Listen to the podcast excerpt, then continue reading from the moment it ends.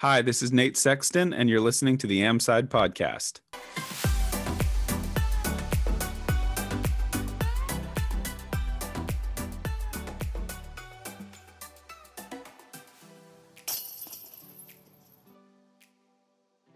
Hello and welcome back to the Amside podcast, the show that talks about all things disc golf. From weekend rounds with our mates to the Pro Tour over in the States, we've got you covered all from an amateur perspective. My name's Rob, and as always, I'm here with my co-host Dale. Hello, mate. How are you? I'm very good, Dale. Um, it's been a beautiful week, especially down here in the south. So I'll be able to do a little bit of field work without having to dry my disc off after every single throw. So you know, what's better than that? You can't get better than that, mate. Well, I suppose you can. We have finally got live disc golf back. Um, Whoop, whoop, whoop. I have. Uh, I've been waiting for this all off season, and um, yeah, it's been finally good to to see the the boys and the girls in action. Yeah, absolutely. I mean, this is our first. Uh, oh, since getting into disc golf, this is our first off season. So we started the game. We're used to week on week coverage, and then we've had nothing. We've been empty, right? So getting back to some live coverage has been absolutely a breath of fresh air. And I mean, we're going to get into it this episode, but what a what a start it was to the season. Oh, what a weekend of disc golf! Um, it was it was gripping. It was. Uh, it's been really really good. Um, some people surprising us. Um, some people doing the same old same old. But yeah, you're right. We'll get into it and uh, we'll we'll go into the nitty gritty of this weekend. So why don't you uh, tell listeners a little bit about what we're going to be talking about this episode? I mean, people have seen it online; they know what to expect. We've got a great guest lined up, but why don't you tell us a little bit about it? Yeah, I won't make the same mistake as I said last week because it is no secret, is it, Rob? Because we have blasted it everywhere. This week we have got none other than Mr. Nate Sexton on the show. How awesome was that? Oh, it's. I mean, is there a bigger name in disc golf at the moment? One or two, but absolutely not. It's it's it's it's it's amazing. The uh, definitely some top caliber guests we're getting on the show now. Yeah, no, exactly, mate. And we're just getting started, as we always say. This is just the beginning of Amside. So, um, no, let's let's get into it, mate, and uh, yeah, let's go through Vegas. But why don't we start with just a little bit on the All Star Weekend because we didn't really cover that. Yeah, and just before that, a little bit of business. Don't forget that the the podcast is sponsored by uh, dischub.co.uk. We've said it before. They've got an unbeatable range of uh, brands on offer. They've got great prices, great customer service, quick shipping. If you haven't been over there yet, make sure you do yourself a favor and get over there because they're doing all the right things. So yeah, All Star Weekend. Um, let's let's do a quick recap. Obviously, it was just sort of a little taste of the season to come uh, but some really interesting stuff that was beginning to show. So, obviously, one thing we've spoke about quite a bit on the show is about players with new bags. We spoke about Ezra um, about it quite extensively last week. Uh, James Conrad, though, he um, he's had new bag. Obviously, the MVP uh, swap, and it showed a little bit. Now, I'm not saying he did badly. He's James Conrad at the end of the day, and he's going to kill any single course that he's on but there was a couple of times where you'd actually hear him on the mic say, "Oh, geez, that's very straight," or something where a disc maybe surprised him outside of the field work or the field testing he's done with it. So definitely some some tweaks and maybe some things that a lot of these players with new bags are going to need to make. Yeah, I think a good point with James Conrad. I think what we we can't discount is that he was thrown in two days before the event. You know, he was said, you know, this is you're playing now when when Nikko dropped out. So fair play to him for for stepping up and, and showing us what he can do with MVP because yeah, it was it was incredible to watch. Oh, absolutely. I mean, James Conrad is always fun to watch. I mean, those those run ups are alone worth tuning in for. So it's uh, definitely up there. Um, He's the reason Jomez had to get more uh, cameras because they've, they've got to have enough to film his runner. wide angle lenses, maybe.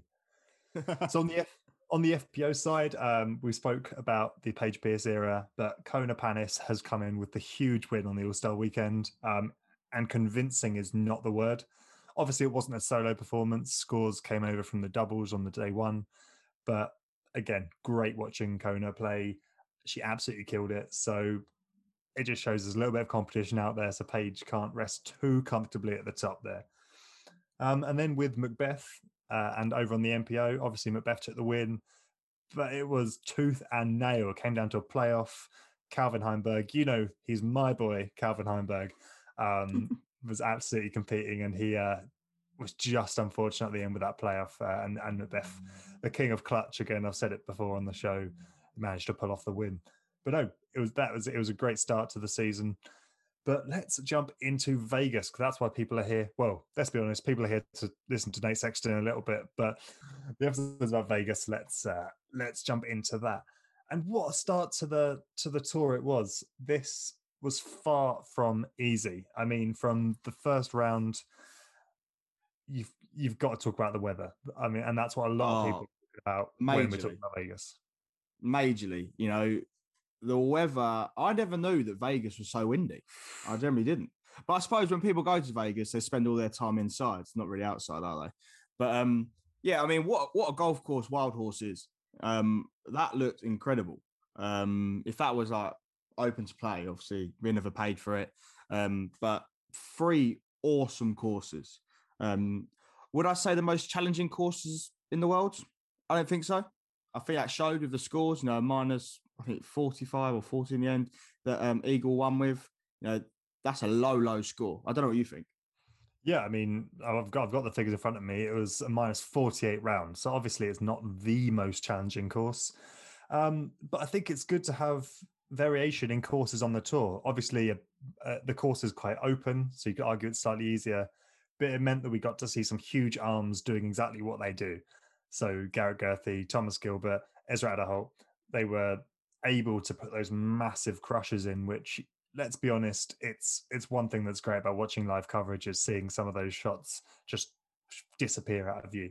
Oh, some of those holes, they, you know, they are long holes, and uh, McBeth and, and that sort, they, they look to be throwing so effort, effortlessly and um, just absolutely crushing it. Um, even on the FPO side, you know, Catrina Allen, Paige Pierce doing exactly the same, crushing drives. Um, but I think Ian and Nate on uh, Disc Golf Network put it correct. You know, the consistency and your sort of distance control was key at that golf course, 100%. Yeah, for sure. But then let's bring it back to the weather for a second because uh, and talk about the guest that we've got coming on a little bit in the show, Mr. Nate Sexton. He got extremely unlucky in the first uh, first round and a little bit of bad luck in the second round as well. And I'm blaming the weather on that because he was throwing some beautiful shots, but some of the skips he was getting off that extremely dry short grass, um, they were skipping, and even the skip didn't look too dangerous. But then the wind would just flip it up on his edge; it would roll, and he was finding OB after OB after OB, um, which these are these are things that I'm sure wouldn't happen on a lovely calm day. Uh, and he wasn't the only one. A lot of people getting punished by that wind, uh, just flipping badly, turning way too much. And obviously putting there's a lot of missed putts this weekend. A lot of amazing putts but a lot of missed putts. Um and i know as amateurs we like a nice clear day and as soon as there's some wind it throws our game off. This was more than some wind. This was a gust. And uh i, I think you know what these guys are pros and they played through it and they played well within it uh day uh, day three day two and three were a little bit calmer but still it made for some really interesting golf to watch Yeah, and I think I think wind may have killed McBeth's tournament on that one hole. Um, you know, last round going over water, it battered his zone it down, just gone. Um, you know, that was looking online the whole way, and I think that was it. That you know, he had to then go to the drop zone. He's then went out of bounds again. You know, putting into a um a tailwind putt, and it's just lifted up. You know, unfortunately, and I think that's when his tournament ended. Um, you know, I'd love for McBeth to win, but I can't can't doubt Eagle. That was an incredible, incredible performance from him. Absolutely insane. Oh, absolutely. You talk about uh, what the guys were saying over on the coverage, and the thing they kept saying across all four days was the cream rises to the top. And you look at this, I mean, you look at this finishing scorecard, the top 10 are names which you'd expect to be there. And I think it pretty much is the, the 10 best players in the world. Apart from one, one is a surprising name, and that's the guy that came in at 10th, a guy called Clint Calvin. Now, me and you, again, reasonably new to the sport, I haven't heard of this guy, but he had a exceptional, uh, exceptional, exceptional tournament, um, and it was great to see some of these names that I'm not familiar with. Actually, you know what? Challenging some of these big dogs because we've said it time and time again. There's space up there for a few more players. Something that's awesome as well uh, is looking at Ezra. So we've got to talk about Ezra's performance. Second overall, which for the guy who's just got a main brand sponsor, only been touring for a couple of years, a second place finish in this tournament, just under Eagle, was phenomenal. And if you look at his PDGA number, he is like the other guys are in the tens of thousands. He's in the hundreds of thousands. That just shows the how much later he's he, he's got into the game compared to the Eagles, the Wysocki's, the McBeths. Yeah, and I think we cannot go without saying 1100 rated round. That is incredible. Yeah, I mean, a six, 16 under. I that is the round of the tournament. I'm fairly sure, right? Oh, yeah, even. E- yeah, I mean, Eagle didn't. Uh, Eagle didn't get 16 under. Arguably, it was on a slightly easier course because most pro- pros were having a slightly easier time over on that course. But still, the performance that Ezra put in over the weekend was phenomenal. And obviously, we spoke to him last week, and he talked about the pressure, talked about going out there and just doing what he knows what he can do. And it looks like that's the game plan he stuck to and came away with something big. He also mentioned that he'd like to come in top 10.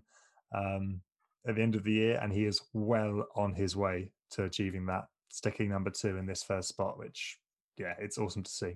Definitely, mate. And he said that he wanted to win an event this year. And after that performance, I have no doubt that will happen. Um, I think Ezra Aderhold is here to stay. Um, I think he's out there proving every single person that said, you know, he's gone straight to the elite team at Discraft. He has shown every single one of them why he should be on that card. And um, yeah, I, I can't wait for to see what else he can do this year. Oh, for sure. And also that that's this has come off the back of the news of Paul McBeth pulling in a 10 million pound contract of Discraft. Ezra's also with Discraft.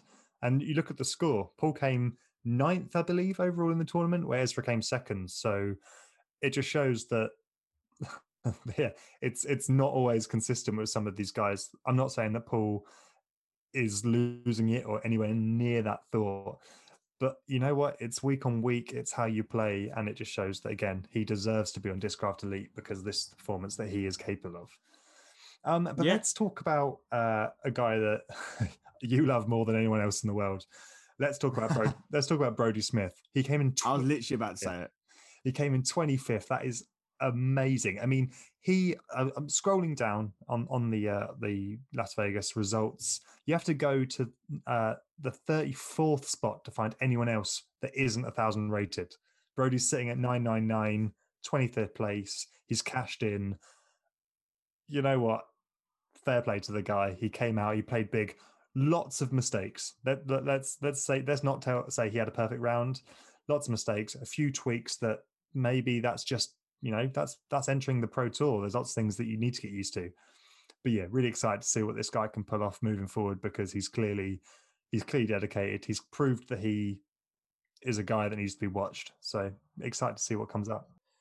Oh, massively. He he's there. uh, You know, he's been playing disc golf. Because if I turn around and say he's been playing for a year, people get upset because he's playing ultimate for, for many years. But he's playing disc golf for a year, and to come onto the pro scene uh, and do what he's done, you know, he's nine nine nine rated. I have no doubt that after the next ratings update in a couple of weeks' time, he will be over that thousand mark. And at that point, he said he's going to stop caring about ratings. Um, you know, he he has made mistakes. If you speak to him, he will nowhere near and say he's played his best golf. He said his pattern was off all week.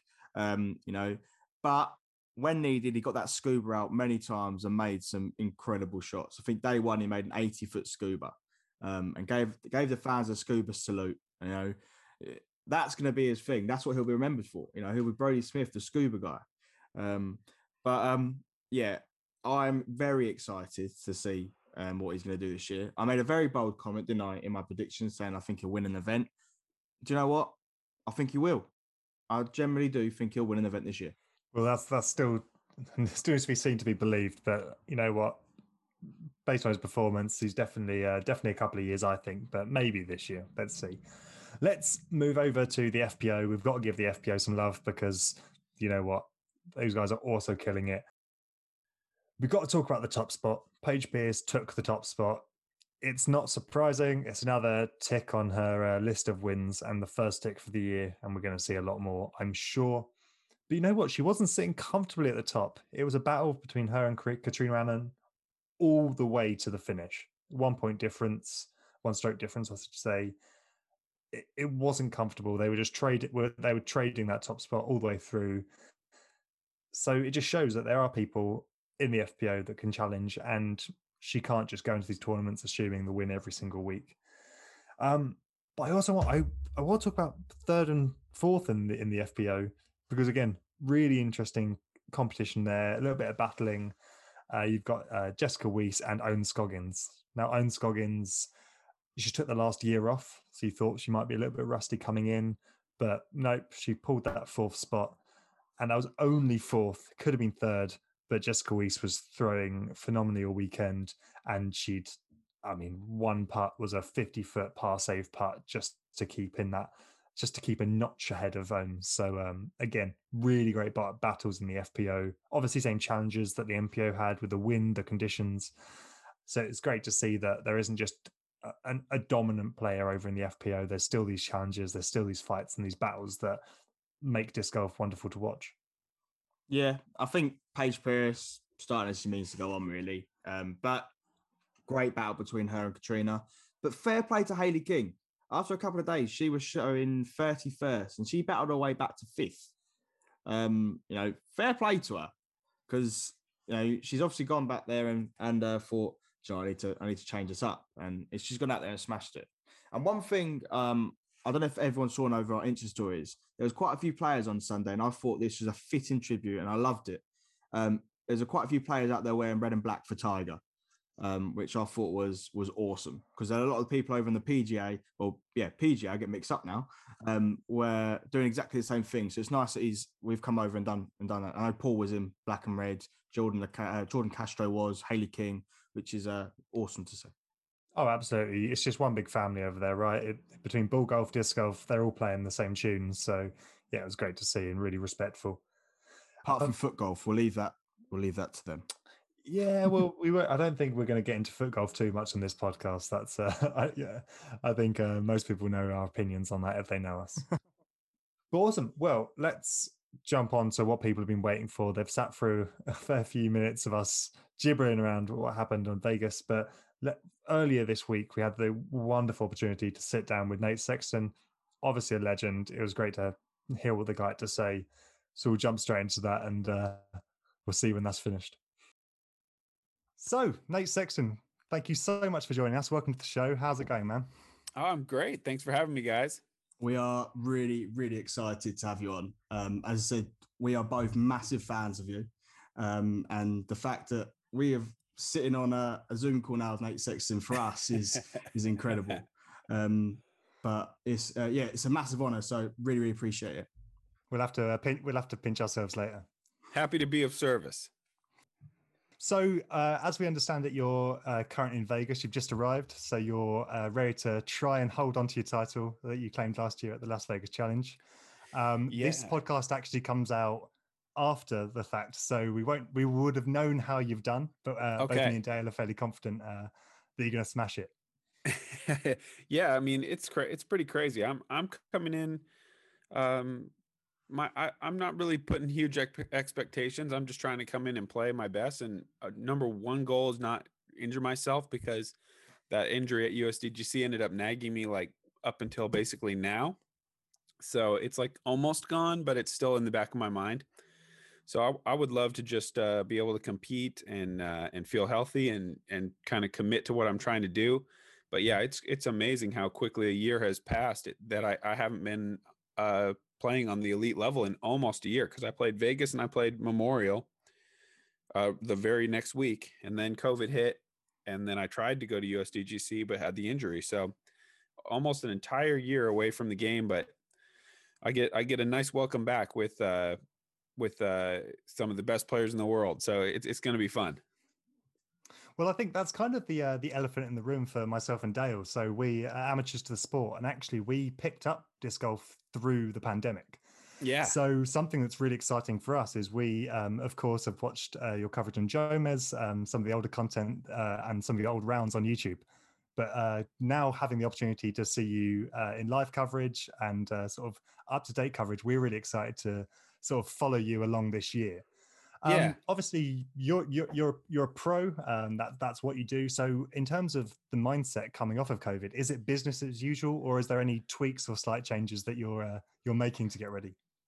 Well, I'm here really early. Uh, part of that is because I have a ton of videos to make uh, between my commitments to Innova and Jomez and uh, work maybe something with um, GK Pro and with the Disc Golf Pro Tour and with the LVC. I have like a ton of things. Uh, this is my this is my kickoff, the podcast for my for my Vegas media blitz because I have so many things to do since I've been gone.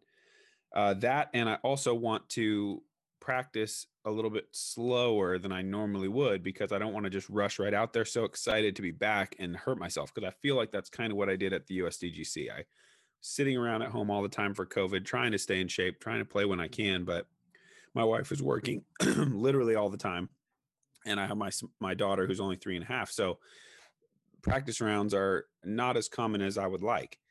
And so then I think I went out there and I was just so excited. I'm just throwing like ah, I can just throw all day, and then I hurt myself. So I'm here super early, and I'm going to practice kind of slowly and and do my best to you know get my warm up to be as as long and and uh, complete as it can be.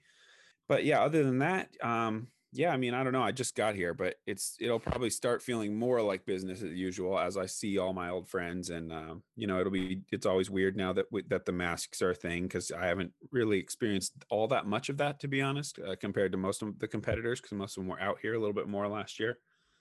But um, but yeah, I don't know. I mean, like I I won this last year, and I, I didn't come in thinking, oh, I'm about to win. I just practiced and come and try to play my best, and it happened to work. I got hot that that first week and uh yeah who knows? Maybe it could happen again. It'd be it'd be a cool story if i just kind of took a year off and then came back and was and didn't miss a beat but i'm really not that concerned with the result. I'm just i just want to come out and uh and be back and and you know throw them Yeah, and just go out and enjoy it. And there's me thinking that you were there a week early to enjoy Vegas, but obviously you've got a lot of yeah it's hard well it's hard. It's like I, as much as i would like to it's like i've been gone so long trying to stay responsible with covid so like now even now that i'm here in kind of a cool city it's like i'm just basically going like hotel course. I got my you know traveling has changed for me and i hope this will go away but like i'm doing like my own hotel room my own rental car all this stuff to like help me um qu- quasi isolate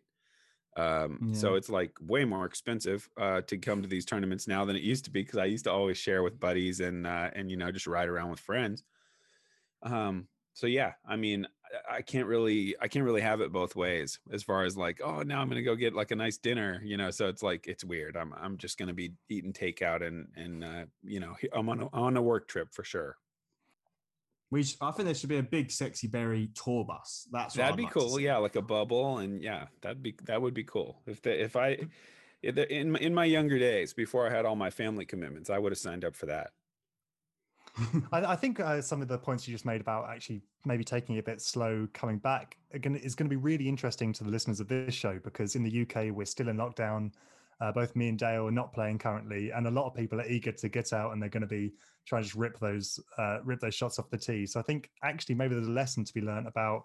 You know what? Let's not jump the gun. Let's when we can start playing again, take it a little bit a little bit more casual. I'm not not suggesting that it's casual, but uh, yeah yeah let's like get back into it slowly.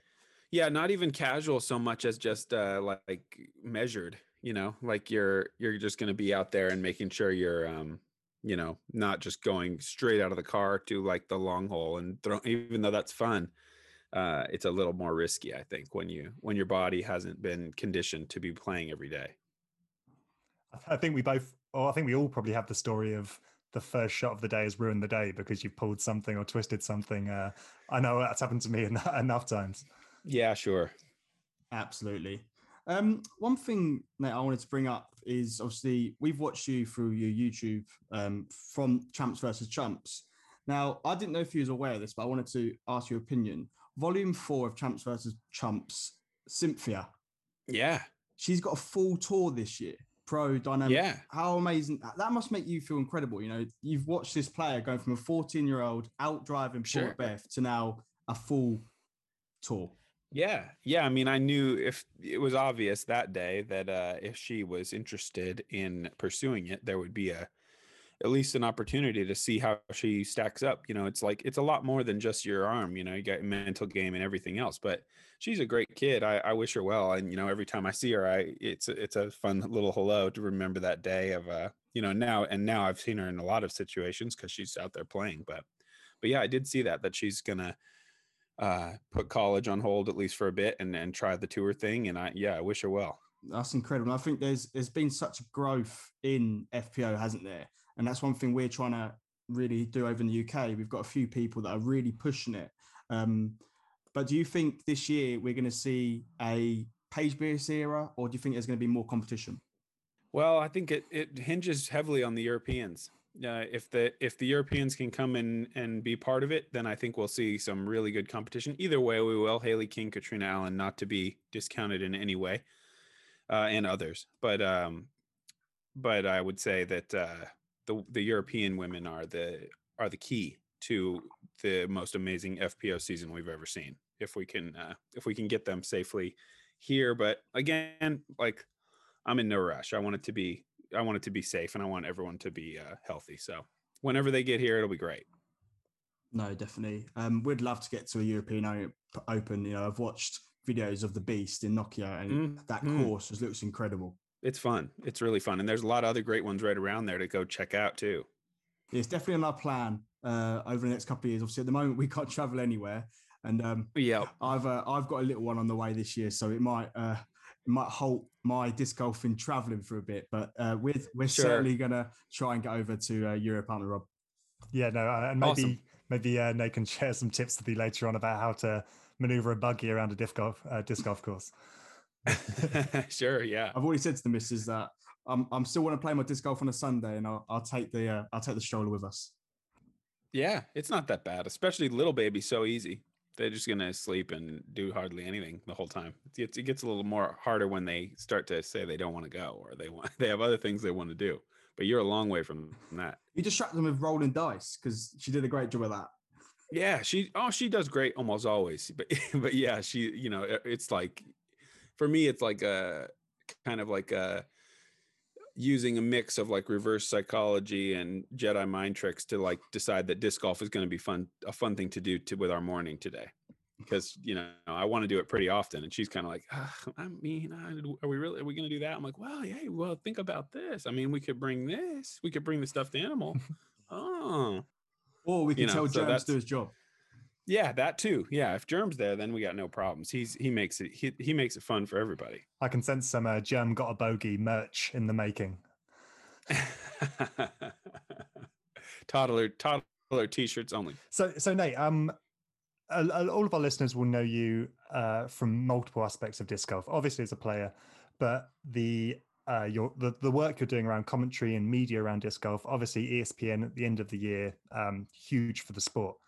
A question that I really want to delve into is around the evolving media. So obviously we started out as one camera just capturing the tee shots, and now we're seeing four, five cameras per production company with slow motion, yeah. capture flights, follow flights.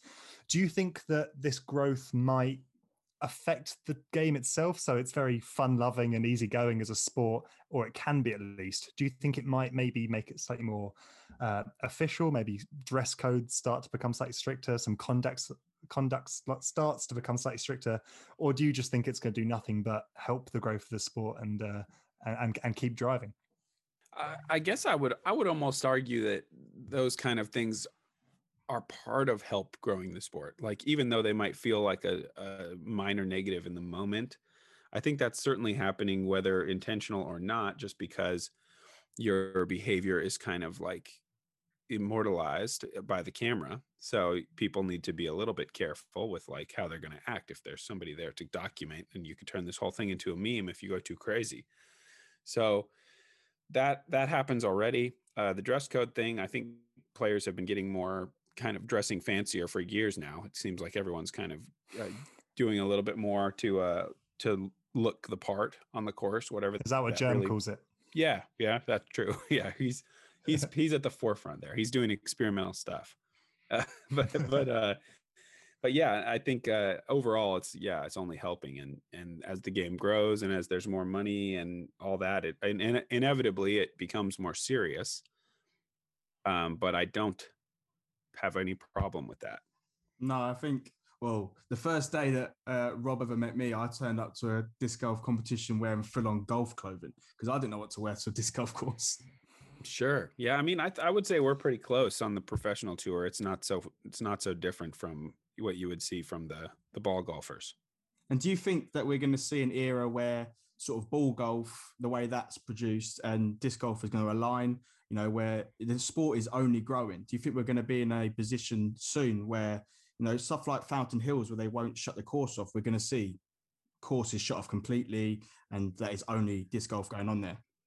Well, that's that's Las Vegas for you. Uh, we used to play at a park called Sunset Park, and it was fine, but there was a lot of people in the park just kind of walking around. And and Memorial is obviously the kind of the chief example of that. Both of the courses there are just kind of like slammed with people just recreating as you're trying to play this professional tournament. So Vegas it's not cheap to rent the Wild Horse Golf Club, but they're doing that now because then we get exclusive use and we can produce this event and have the look and have the lack of distractions and have all of that happening.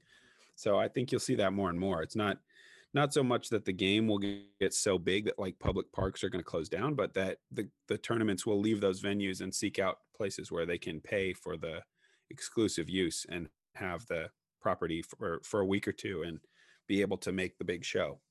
Nice. We just need to get Christmas tree farms everywhere so we can have a Maple Hill everywhere. Yeah, except not every Christmas tree farm is Maple Hill. I've found there's a there, there, there, that's a special place because it's like Christmas tree farm, yes, but then like there's so much of it that's like lakes and other woods and hills, and that place is that place is a dream property. I I don't I I got to find out if there's more of those, and I need to get in line to buy one. Absolutely, it's our dream course. With it's where we'd love to play. If anyone ever said to us, mm-hmm. "Where do you want to play?"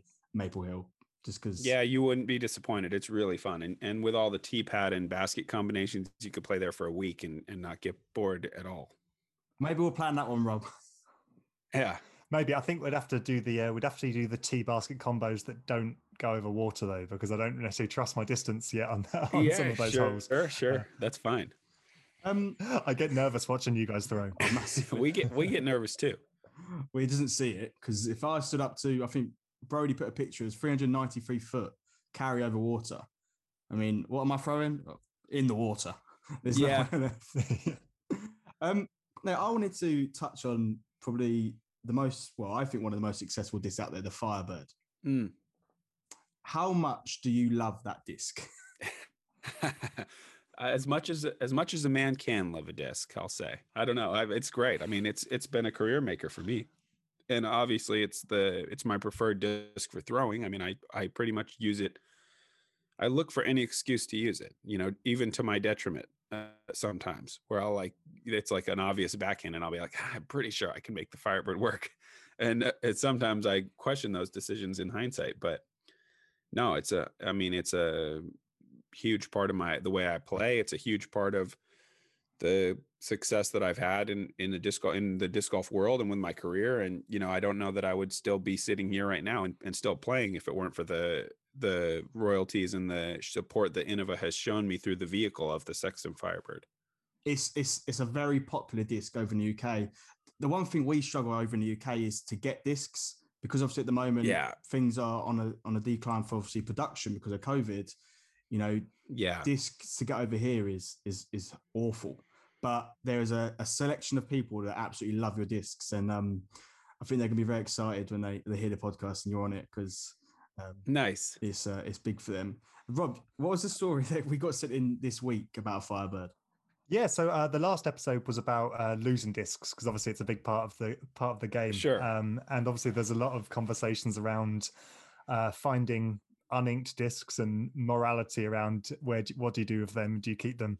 Uh, one of our listeners actually managed to track down and find and return a, a Sexton. I think it was 2016 Sexton Firebird, which nice over here is uh, over here would carry quite a hefty price. Here too. Um, one thing I would love to know though is surely it must pain slightly not seeing a disc thrown because as soon as it's made, it's born to be used in a game. Do do you do you kind of wish that every Firebird was thrown, or do you accept that they become now a collector object? Uh, I'm totally fine with the collector thing. I think it drives the hype, you know. So like, it's cool. Like you know, everything is that way. Every every sport and every activity has these niche rare things, and some people, you know, those people also throw them, but they have certain ones that they prefer to hang up and have as as like an art piece in their house or just a collection they're super proud of. So no, that doesn't bother me at all. Um, as long as you know, as long as those people or most people are still out there throwing them in some form, I don't care if they want to save a couple. And you know, I have I have ones I'm not throwing. I have ones in boxes on my wall or in shadow boxes on my wall. So, you know, I can't I can't really fault anybody else. And I think overall, it's probably done great things for the just kind of the fervor around the Sexton Firebird because people kind of feel like you can't you know you can buy just buy as many as you can get and and you can just resell them later you know? So it's like uh, it's a good place to be in for me that people feel like it's like almost an investment in a way which is like a, a strange thing to think that you could like even a couple years ago i don't think that would have made any sense to say but now it does feel that way. Kind of feels like you know if you could if you had the opportunity to buy 50 why wouldn't you? Because you, you know you could just trade them or sell them or keep them and and it seems at this point very very unlikely that you would be in a situation where you're like man nobody wants these things.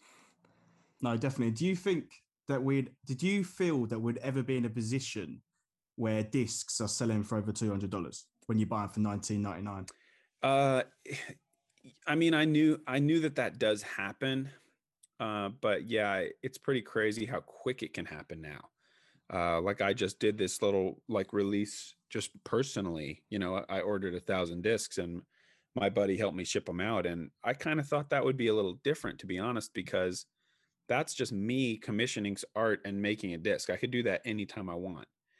When Innova makes a disc and it like honor, it's like a big honor, you know, it's like not just me getting some money together and ordering this, these discs, but the collector market sort of reacted to it as if it was the the other way, you know, which uh, fine with me, I guess. But yeah, I saw some of those. You know, I sold them for twenty five dollars, and it's like not really my business. I'm the retailer in this situation, so I don't really see a way that I would like monetize a lot of that value. But it is sort of weird to see like a disc that I just sold for twenty five turning around for one hundred and fifty or two hundred like the next week. That's yeah. strange. Um, but like, yeah, at the same time, I mean, I don't think I'd do very well putting them up on my website for 150. I think I'd get some, uh, some hate for that. so, so yeah, I mean, it's, it's weird. Fair enough. It's weird, but it's, a, it's a fact of life. And, uh, yeah, I don't, I wouldn't say I have a problem with it, but it is amusing and kind of incredible sometimes how, how quickly, like, like with these, uh, Las Vegas Firebirds, I'm sure we're going to see those things go crazy in a couple days here. Well, if I had a uh, if I had a DeLorean from the second Back to the Future, I would go back and tell my my past self to buy Bitcoin and Sexton Firebirds. So the two. Uh... Yes, yes, yes. That would be a good combination. So, so Nate, uh, I'm just one of the podcasts was about um, uh, was about losing discs. Like like I mentioned, we'd love you uh, just to give a quick story about a time where you've lost a disc which lost meant the most to you, uh, and one that you stay up at night thinking about if only you threw it differently. Oh man, I I've lost so many over the years that I, I there isn't like a I don't nothing jumps into my mind that's like oh my gosh if only I had that one back. But I've definitely lost um, some really nice Firebirds that I've that I've really liked, and also and Destroyers is probably the disc I lose the most, just because you're always that's what I'm using to try my craziest shots and to do the the riskiest things I can do. So I'll often have um, people message me and say, "Hey man, do you have like could I buy like your beat up old destroyers from your bag that you used to throw?" And I pretty much always say they don't exist. Destroyers die in a blaze of glory. Like that it's very rare for like one to like get to a point where I'm like this is just too flippy and I'm going to put it on a shelf. Because my flippiest destroyer is always going to be the disc. I'm like, well, uh, maybe I can make it over the water. Like, let's try it with this one, you know, because you want to get it up really high and see if you can get that turn or whatever. So I think, yeah, I've lost a lot of those, you know, well seasoned discs that, and even new ones too. But new ones don't really, I don't really blink an eye about it because it's like, all right, I, will just replace that. And uh, you know, one of the one of the major perks of being a sponsored player is that I'm not that super attached to uh to what I have, even though I, they're cool discs and I like them. But I, it's it's not too hard for me to find a a, a workable replacement at any time. So yeah, I don't know. I, I, I wouldn't say I've had like I, I don't have one coming to mind that's like the that if only I had that disc back, everything would be different. Awesome. Well, Nate, thank you so much for joining the show. We know your time is uh, time is precious, and we well we hope that you you absolutely killed it at Vegas because obviously this is this is now post tournament. Um, but thank you so much for joining Yeah. us, and we hope to have you on in the future. Yeah, thank you guys. Yeah, it's been uh, it's been brilliant, and I look forward to uh, your YouTube video in four and a half years time. Yeah, it's gonna be it's gonna be big. It's gonna be huge. I don't know who I'm gonna. Uh, maybe I'll go like full budget. I'll make like the Blow like a up. really good video. No worries. And for our for our listeners that um that may not know obviously where to find you, I'm sure they will. Just uh, give yourself a shout out where they can uh, go and find you. Yeah, I'm uh, at Frisbee Nate on Instagram. Um, Nate Sexton is my athlete page on Facebook. Uh, yeah, that's probably the most important places. Uh, fi- just to see where I am and see what uh, what I'm doing for my tour. It's gonna be it's kind of an evolving situation right now, but we'll, I'm gonna be out there as much as I possibly can, and and yeah, really excited to uh, mix it up with everybody again. Awesome. And uh, I don't think there'd be anyone listening to this podcast that hasn't gone over and listened to Running It of Nate Sexton, which is your podcast, Sure. obviously. Yeah, yeah, But, try that um, out. yeah, it's it's it's a ge- it's a great listen. Uh, I look forward to Fridays because of it. So um, if you haven't, go check that out. Thanks. Brilliant. Well, thanks so much for joining us, and uh, hopefully speak to you soon. Yeah, sounds good, guys. Well, ladies and gentlemen, Nate Sexton, what an awesome guest! Uh, and like Dale said earlier, just getting started. This is the caliber that we're we've got now, and we're we're definitely sticking to it. Yeah, mate, it's it's awesome. It was quality to sit down with him. Um, one thing I really like about that interview, I don't know if our um, viewers or listeners picked up on, we were his first media outlet of his Vegas tour, out of his whole tour schedule, and uh, I, I'm very proud of that. Yeah, I mean, this guy's on ESPN. Obviously, Joe Jomez, he's on Disc Golf Pro Tour like coverage. He didn't need to sit down with a little UK based disc golf podcast, but he did because obviously he loves growing the sport and uh, obviously is always loving uh, having a chat about about it. So uh, yeah, it was, it was awesome to have. But the um, that is about all we have time for this week. So uh, Dale, why don't you let our listeners know where they can find us outside of the podcast? Yeah, if you go onto Instagram and look for the Amside podcast, we release all of our guests on there. We release everything we've got coming up, and we have some great uh, viewer interaction. Um, it's really good to see. We love hearing your comments. As always, send us an email, amsidepodcast at gmail.com with any feedback. Um, and it's going to be the first time I'm going to ask this today. But if you are listening to any podcast um, that lets you leave a review or rate us five stars, would love it. You know, we love would love to know how we're doing. So uh, yeah, go check us out. Amazing. And one more mention of the sponsor of the show, dischub.co.uk. Obviously, earlier on in the show, I mentioned all the benefits great stock, great prices, great delivery. So go check them out. And they're, uh, they're a wonderful support of the show. So you help them out, they help us out, and we all get along. Sounds good, man. We'll see you all next week. If we don't see you on the course, we will see you on the Am side.